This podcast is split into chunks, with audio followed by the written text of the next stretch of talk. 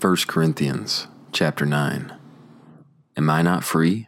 Am I not an apostle? Have I not seen Jesus our Lord? Are you not my work in the Lord? If to others I am not an apostle, yet surely I am to you. For you and the Lord are the seal of my apostleship. My defense to those who examine me is this: do we not have a right to eat and to drink? Do we not have a right to take along a sister as a wife, even as the rest of the apostles and the brothers of the Lord and Cephas? Or do only I and Barnabas not have the right not to work? What soldier ever serves by his own wages? Who plants a vineyard and does not partake of its fruit?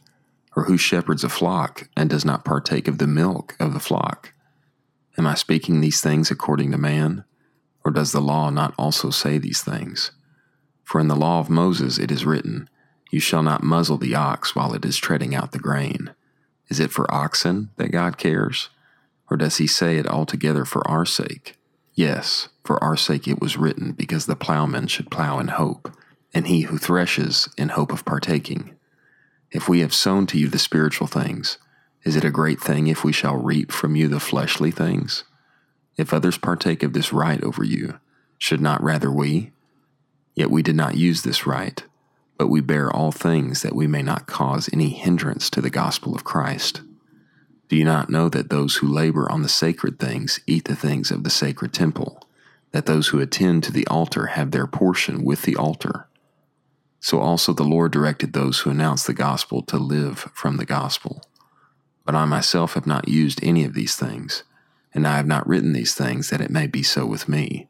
For it is good for me rather to die than. No one shall make my boast void. For if I preach the gospel, I have no boast, for necessity is laid upon me. For woe to me if I do not preach the gospel. If I do this of my own will, I have a reward, but if not of my own will, I am entrusted with a stewardship. What then is my reward? That in preaching the gospel I may present the gospel without charge, so as not to use to the full my right in the gospel.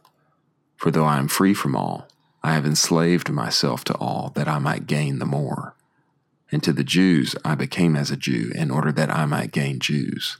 To those under law, as under law, though I myself am not under law, that I might gain those under law. To those without law, as without law, though I am not without law to God, but within law to Christ, that I might gain those without law.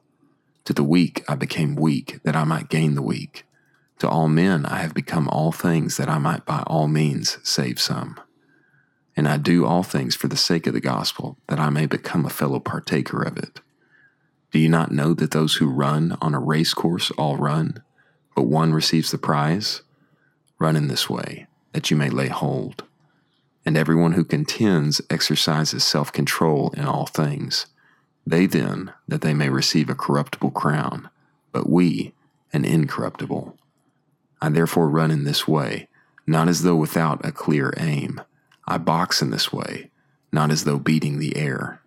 But I buffet my body and make it my slave, lest perhaps, having preached to others, I myself may become disapproved.